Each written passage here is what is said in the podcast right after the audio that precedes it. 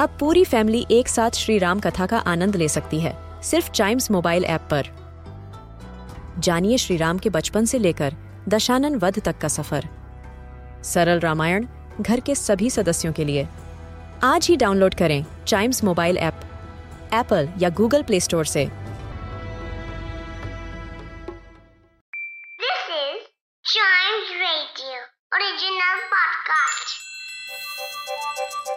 हर दिन की एक कहानी होती है, कुछ ऐसी बातें जो उस दिन को बना देती हैं हिस्ट्री का हिस्सा।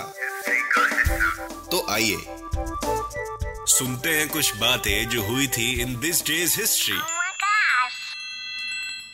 और इतिहास जानने के लिए सबसे पहले चलते हैं 1699 में। आज ही के दिन गुरु गोविंद सिंह जी ने खालसा पंथ की स्थापना की थी। आपकी जानकारी के लिए बता दूं, गुरु गोविंद सिंह जी 10th सिख गुरु थे, एक स्पिरिचुअल मास्टर थे, एक वॉरियर थे, एक पोएट थे, एक फिलोसोफर थे। पढ़ते हैं आगे 1796 में। अमेरिका में सबसे पहला एलिफेंट लाया गया था। यस, और क्या कोई गेस कर सकता है ये एलिफेंट कहां से लाया गया था? ऑफ कोर्स इंडिया से लाया गया था। सबसे पहला अमेरिका में लाया जाने वाला एलिफेंट इंडिया से ही लाया गया था। बढ़ते हैं आगे 1870 में। आपने मेट्रोपॉलिटन म्यूजियम ऑफ आर्ट के बारे में सुना होगा या फिर किसी किताब में पढ़ा होगा, जो कि न्यूयॉर्क सिटी में है। आज ही के दिन इसकी स्थापना हुई थी, इसको एस्टेब्लिश करा गया था। New York city metropolitan museum of art is founded in 1870। और आपकी इन्फॉर्मेशन के लिए बता दूं, it is the largest art museum in United States. इसकी खासियत इतनी है कि 2020 में कोविड-19 पैंडेमिक की वजह से इसको 202 डेज के लिए बंद कर दिया गया था, जिसकी वजह से इसमें सिर्फ 1,124,759 विजिटर्स टू बी प्रिसाइज आ पाए। और ये कितना बड़ा ड्रॉप था? 83% का ड्रॉप था 2019 के कंपैरिजन में। बट इसके बावजूद भी it still ranked 9th on the list of most visited art museums in the world. ये खासियत है इसकी। बढ़ते हैं आगे 1960 में। यूनाइटेड स्टेट्स ने आज के दिन ट्रांजिट 1B दुनिया की सबसे पहली सैटेलाइट नेविगेशन सिस्टम को लॉन्च कर दिया था। सबसे पहला satellite navigation system. Satellite navigation ये एक सिस्टम होता है that uses satellites to provide autonomous geospatial positioning.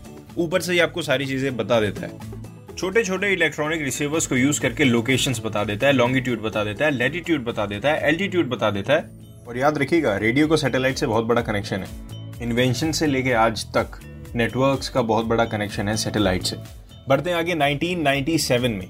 आज के दिन टाइगर वुड्स सबसे छोटी उम्र के गोल्फर बन गए थे। Becomes the youngest golfer to win the Masters tournament. Masters tournament जीतने वाले सबसे छोटी उम्र के गोल्फर टाइगर वुड्स। कितनी उम्र थी? 21 ईयर्स की उम्र थी सिर्फ उनकी। 21 ईयर्स, सोचिए। इसका मतलब हम कुछ भी कभी भी कर सकते हैं अगर डेडिकेशन और मेहनत करें तो। ये एक प्रोफेशनल गोल्फर है जिन्होंने कई मेंस मेजर चैंपियनशिप्स भी जीती हैं, कई गोल्फ रिकॉर्ड्स भी अपने नाम किए हैं और दुनिया भर में greatest golfers of all time के नाम से इनको जाना जाता है। And he is one of the most famous athletes of all time. और world golf hall of fame में इनका नाम इलेक्ट करा गया है।